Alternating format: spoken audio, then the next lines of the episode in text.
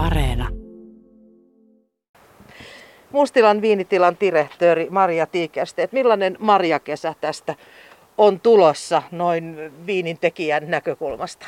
No kyllähän tämä vähän semmoisia kauhunväreitä aiheuttaa. Nyt on täysin siitä kiinni, mihin ukkoskuurot on osunut, että tuleeko satoa vaiko eikö. Eli mullakin esimerkiksi on tilanne se, että yhdeltä mustaherukan sopimusviljelijältä ei tule ensimmäistäkään marjaa ja toisella taas on ihan mukavasti marjoja pensaissa.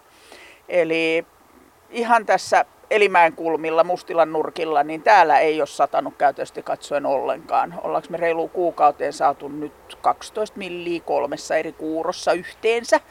Eli, eli tässä ihan lähellä niin marjaa ei yksinkertaisesti tuu. Ja mustikka on toinen semmoinen, että niistä pippurin kokoisista kuorimöykyistä, niin mun on ihan turha yrittää puristaa mehua irti. Onneksi on ylivuotista mustikkaa pakkasessa, että viime vuonna saatiin niin loistava mustikkasato, että välttämättä en tänä vuonna mustikkaa tarvi ollenkaan.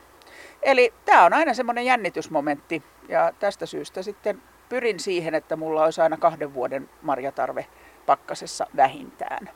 Nämä on kuitenkin sun marjat ja hedelmät, mitä käytät raaka-aineena, niin ne tulee kaikki tästä läheltä. Kyllä, ostan itse suoraan joko viljelijältä tai poimijalta niin, että joka ikisen marjaerän tuoreena tarkastan itse ja, ja tiedän, että laatu on riittävän hyvää. Itsensä kuitenkin kasvatat ruusukvitteniä. Joo, se on semmoinen vähän erikoisempi raaka-aine ja, ja tota, setäni on tehnyt aika paljon tutkimustyötä ruusukvittenin jalostuksen tiimolta ja, ja näin ollen sitten on näitä tänne jääneitä koealueita, joita pystytään hyödyntämään. Ja sen lisäksi mulla on kyllä sopimusviljelijä sitten Paraisilla Heisalan saaressa. Et ruusukvitteniä viljelen itse jonkun verran. Muut marjat tulee joko sopimusviljelijöitä tai kotipuurtarhoista ja luonnosta. Et sopimusviljelijöiden osuus on noin puolet raaka-ainemäärästä ja toinen puoli on sitten kotipuutarhoista ja metsästä. Miten marjaviinien laita, milloin tämän kesän sato on niin sanotusti juotavassa kunnossa? Se riippuu ihan viinilaadusta. Eli jos puhutaan tummista, tummista voimakkaammakuisista viineistä, niin käymisen jälkeen niitä kypsytetään vielä ainakin kaksi vuotta ennen kuin ne tulee myyntiin. Ja toki vielä viive, viivytystä aiheuttaa se, että kaikki marjat pakastetaan ensin. Syystä, että silloin saadaan marjasta huomattavasti enemmän niin mehua kuin väriä irti, kun pakkani rikkoo sitä marjan rakennetta. Eli, eli tosiaankin kaikki marjat pakastetaan ensin ja sitten vasta myöhemmässä vaiheessa mehustetaan ja tuotetaan, tuotetaan sitten viineiksi. Toisaalta tämä myöskin mahdollistaa sen, että voidaan huonoma, huonona marjavuonna käyttää se edelliseltä vuodelta olevaa, olevaa marjaraaka-ainetta. Eli lyhimmillään prosessi on semmoinen puolisen vuotta ja pisimmillään siitä, kun marja lähtee pensaasta siihen, että se on lasissa juotavissa, niin se on semmoinen kaksi puoli vuotta, kolme vuotta. Maria Tiikasti, että sä oot pitkään ollut alalla. Minkälainen arvostus marjaviineillä on nykyään Suomessa? Tänä päivänä marjaviinejä arvostetaan todella korkealle. Kieltämättä silloin ihka ensimmäisenä vuosina, silloin reilu 20 vuotta sitten, niin joutui perustelemaan, että onko marjaviini viiniä. Tänä päivänä sitä keskustelua ei tarvitse enää käydä ja toki alakin on kehittynyt ja tuotteet kehittynyt niin, että näitä ei kyllä todellakaan tarvi hävetä. Päinvastoin kotimaisia marjaviinejä löytyy käytöllisesti katsoen kaikissa kotimaista ruokaa tarjoavissa tasokkaissa ravintoloissa myös. Eli, eli siinä mielessä ollaan kuljettu tosi pitkä matka. Toisaalta meillä on siinä mielessä haasteita, että kun aina tulee uusia sukupolvia, niin ylittää sitä uutiskynnystä tänä päivänä sillä, että hei, ei tarvitse lähteä Keski-Eurooppaan kiertämään viinitiloja, sen voi tehdä ihan täällä koto-Suomessa.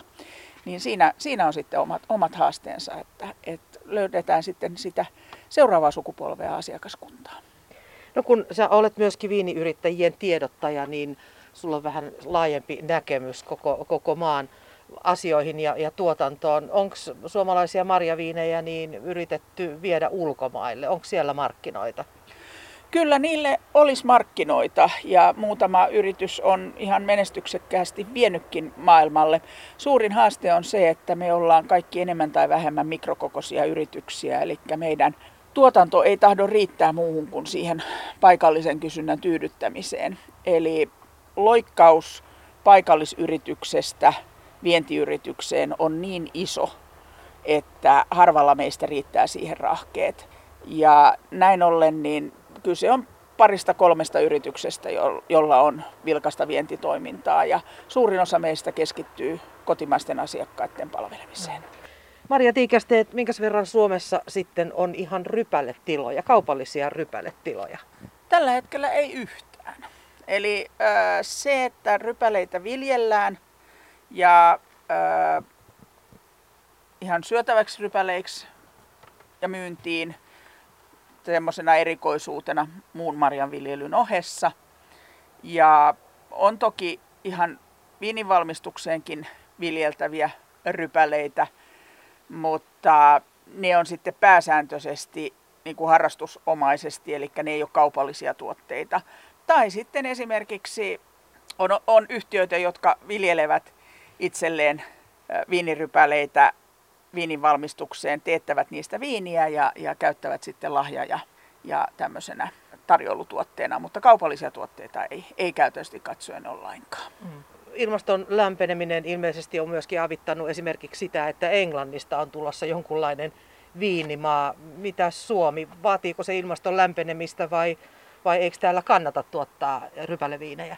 No, tällä hetkellä on se tilanne, että suotuisina kesinä täällä saadaan ihan hyvää satoa sekä määrällisesti että laadullisesti niistäkin rypälelajikkeista, joista voidaan viiniä valmistaa. Se, että missään nimessä ne ei ole mitään huippulaatuja vielä verrattuna tämänhetkiseen Keski-Euroopan tilanteeseen, mutta kuitenkin se on täysin mahdollista.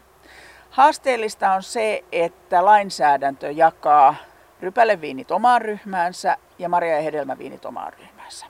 Ja marja- ja hedelmäviinien osalta on olemassa tämä tilaviini laki ja asetus, joka mahdollistaa vähittäismyynnin suoraan tilalta. Rypälepuolella tätä lakia ei ole. Ja sitä hankaloittaa myös lisäksi se, että Suomella ei ole EU-ssa rypäleviinikiintiötä. Eli EU:ssa on rypäleviineistä reilua ylituotantoa ja sitä viinin tuotantoa pyritään karsimaan. Ja tästä syystä niin, niin tota, ei ole niin kuin järkevää välttämättä edes hakeutua rypäleviinituottajaksi. Ja toisaalta, minkä takia tehdä keskinkertaisia rypäleviinejä, kun meillä on aivan mahtavia kotimaisia marjoja ja hedelmiä, josta saa aivan upeita tuotteita. Minkä takia tehdä punaviiniä, jonka maussa on häivähdysmustikkaa, kun voidaan tehdä ihan aitoa mustikkaviiniä? Mites Maria Tiikästeet, miten tota lainsäädäntö nykyään kohtelee marjaviinin valmistajia? Miten te saatte tuotteita markkinoille? No kyllä me siinä mielessä ollaan loistavassa asemassa, että tämä marjaviinin tuotanto ja myynti kaiken kaikkiaan on Suomessa mahdollista. Se on ollut mahdollista vuodesta 1995 lähtien.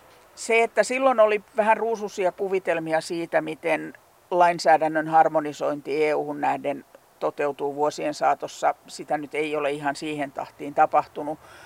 Mutta se, että meillä on mahdollisuus jatkojalostaa suomalaisia upeita raaka-aineita ja meillä on mahdollisuus myydä niitä täältä tilalta. Kehitystoiveita viinitilojen osalta olisi se, että saisimme myös myydä meidän valmistamia marjaliköörejä, mietoja marjaliköörejä täältä viinitilalta suoraan. Ja toinen haasteellinen asia on se, että me emme saa lähettää tuotteitamme asiakkaille.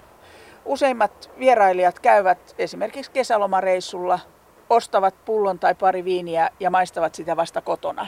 Ja kun huomaavat, että tuote onkin mainio ja haluaisi sitä uudestaan, niin ei voikaan tilata sitä kotiin, vaan pitää ajaa uudestaan se esimerkiksi 300 kilometriä hakemaan sitä seuraavaa viinipullollista.